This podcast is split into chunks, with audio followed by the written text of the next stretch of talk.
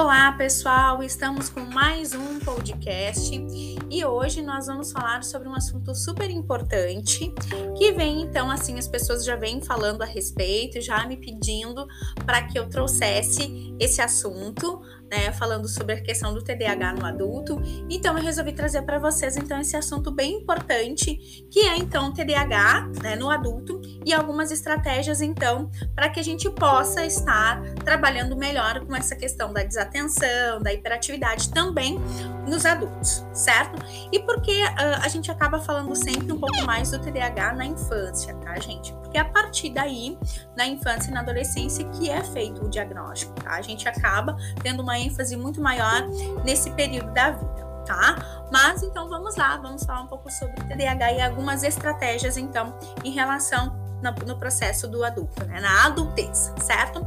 Bom, as informações que dispomos até hoje sobre o TDAH, né, o transtorno de déficit de atenção e hiperatividade, que ele é sim um distúrbio neurobiológico e é reconhecido sim pela Organização Mundial de Saúde, tá, gente? Então isso não é da minha cabeça, não é uh, uh, somente uh, livros e pesquisas, tá? A Organização Mundial da Saúde também hoje ela reconhece, tá?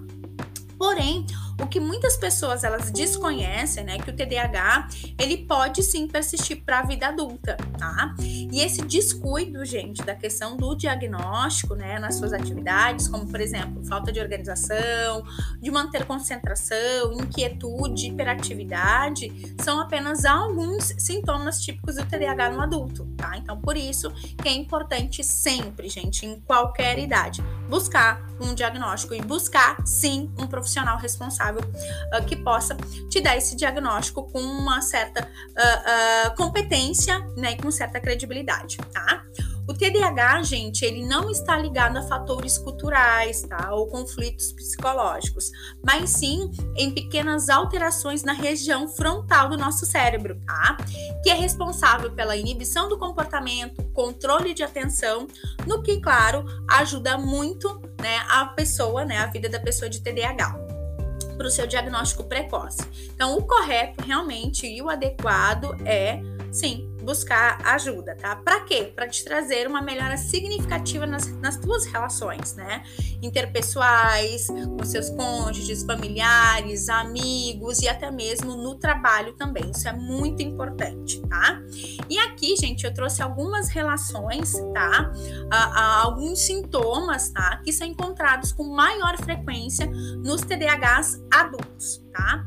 Que são a instabilidade profissional, ou seja, né, vai de um trabalho para outro, reconhecimento, um, reconhecimento, né, ou melhor, rendimento uh, abaixo, né, da sua capacidade intelectual, então não é reconhecimento e sim rendimento baixo da sua atividade intelectual, falta de foco e falta de atenção, dificuldade em seguir rotinas, tá? Então tem essa, essa dificuldade, é, é, é, muito mais desorganizado, principalmente na questão da rotina. Tédio, não sabe lidar com tédio.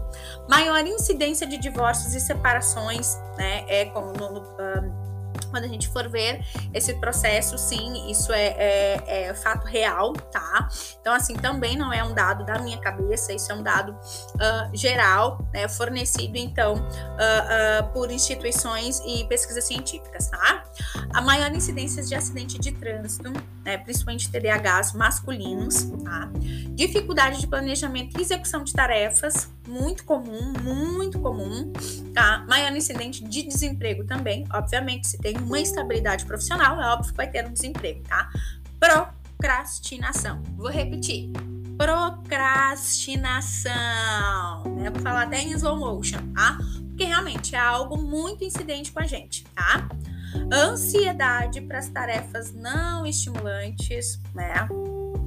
Maior incidência de desistência a universidades, a questão escolar, tá? Tem muita evasão, né? Porque nunca vou, vou conseguir, nunca vou conseguir. Então demora, se estende, se estende, se estende muito nesse processo, tá? Dificuldades de relacionamentos, né? a, a, a, os seus relacionamentos eles são muito instáveis, tá? alteração de humor, frequente alteração de humor, frequentes esquecimentos, perdas e descuidos de datas, reuniões importantes, agendas de paciente, tá? Dificuldade de expressar algumas ideias, né? Porque ela acaba uh, sendo muito ansiosa e acha que o outro também já sabe o que, que ela tá falando, né? Então ela não consegue expressar, tá? Uh, dificuldade para escutar, esperar a sua vez. Uh, frequentemente busca coisas novas, novos estímulos, né? Uh, intolerância à frustração e atividades muito monótonas, repetitivas, não tem, né? E repetição frequentes dos mesmos erros devido à sua falta de atenção, tá? Pessoal, então assim, então são esses fatores, tá? Então prestem bastante atenção. Claro, todos eles. É, uh, ah, eu me identifiquei, tudo que tu falou, Daiane, é, sou eu, tá? Então é importante buscar uh, uma, né, buscar um profissional qualificado para poder fazer uma avaliação, se é que você já não tem. Se você já tem, mesmo assim, tá? Uh, os, os, os seus os seus incidentes ainda são muito grandes, então revise com o seu médico, tá? A respeito do uso da medicação. Se você tem e não usa, é importante daqui a pouco conversar com o seu especialista, tá? Agora, se tu está na dúvida e viu ali que alguns desses critérios ou todos esses critérios que eu falei bate contigo, então assim, gente, é importante buscar um especialista para ontem tá? Para poder fazer então uma avaliação diagnóstica, certo? Pessoal, uh, esse podcast ele vai ter dois episódios, então eu espero por vocês na, na, no nosso próximo episódio, na próxima quarta-feira, ok?